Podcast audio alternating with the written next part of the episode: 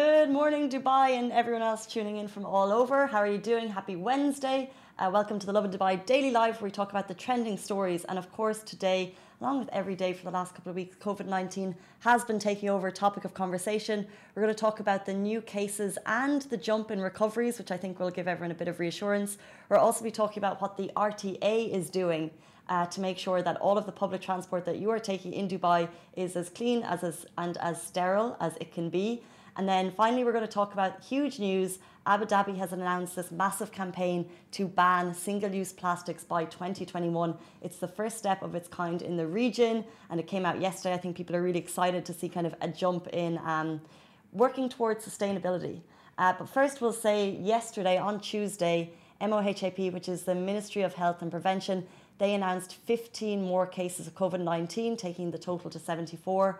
And that also brings a total of seventeen recoveries.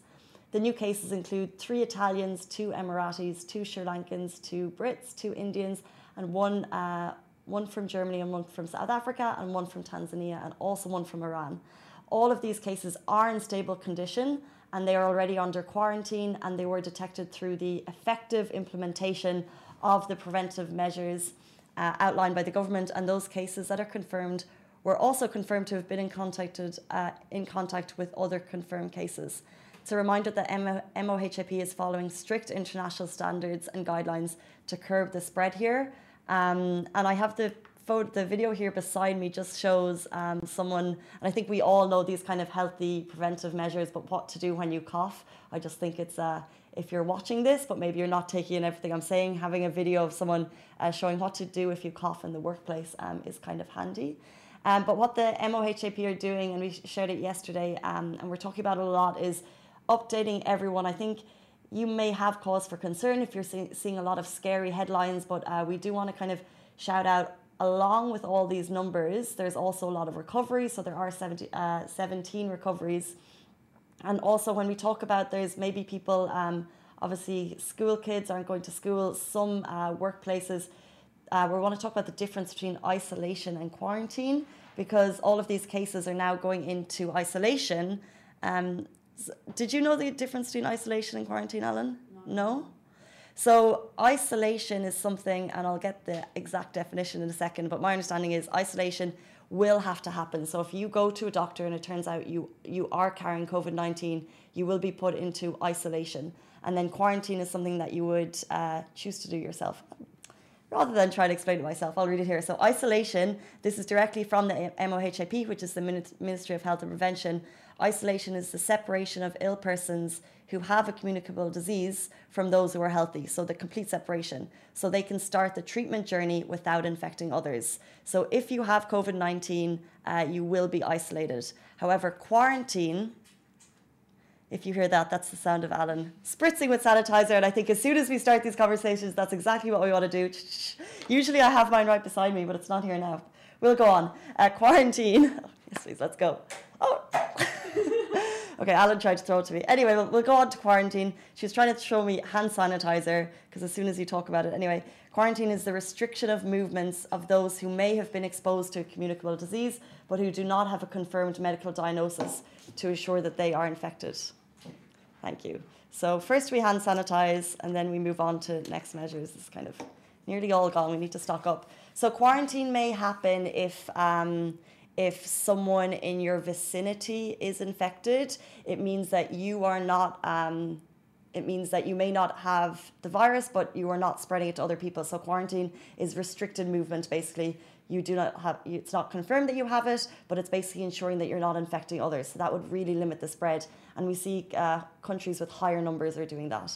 Um, so there are the differences. And one more thing before we move on to the next story is uh, if you are unsure, you can immediately, there's a lot of numbers that you can call. One I'll just shout out here is the numbers. So if you want to get in touch with the Ministry of Health and Prevention, they've listed three different numbers that you can get in touch with. And one is here. If you need medical support, you can contact eight hundred, one one one one one. And that's the Ministry of Health and Prevention. So it's eight hundred, five ones. We'll move on to our next story. If you are traveling and you want peace of mind, um, especially if you are one of the one point five million people who commute on public transport on a regular basis. There is a sterilisation campaign happening across R T A, all public transport, um, and you can see the video here beside me across Dubai. So all public transport um, is undergoing an extensive cleaning and sterilisation campaign. Um, this means more than one thousand workers are sterilising all methods of uh, public transport. So that includes Dubai Metro, tram, taxis, buses, water taxis. And this was announced by the R T A yesterday. Uh, the best cleaning materials are being used to carry out the process. Um, and it's all part of precautionary measures to guarantee the safety um, of everyone using public transport on a daily basis. Um, that was something that R T A announced yesterday. This follows, I think, um, Emirates also shared a similar video of what they're doing, their cleaning campaign. And I think, obviously, people taking public transport, where there's a lot of people on it, it would make you consider it. So I think it's amazing that we can see what the R T A are doing in this case.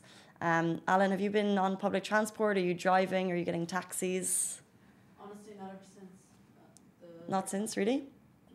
I'm in taxis quite regularly and I'm very aware of the seatbelt. I'm very aware of paying everywhere I go. I'm very aware of I'm paying. But as, I think as long as you're doing uh, what you can, because this is another point to note, I think the authorities can go out of their way. They can put this whole cleaning campaign in.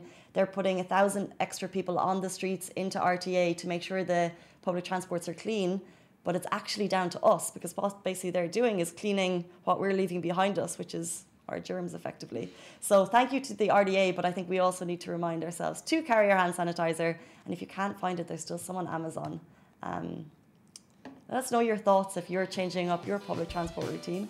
That is a wrap for the Love in Dubai Daily Live. Remember, we are back with you same time, same place every morning. Do not forget, we also have Dubai Works Business Podcast, where Rich sits down with the business people of Dubai, so you can get more information about that. And of course, the Love and Weekly Show, where Shireen and I chat to influencers and get to know a little bit more about them. Bye.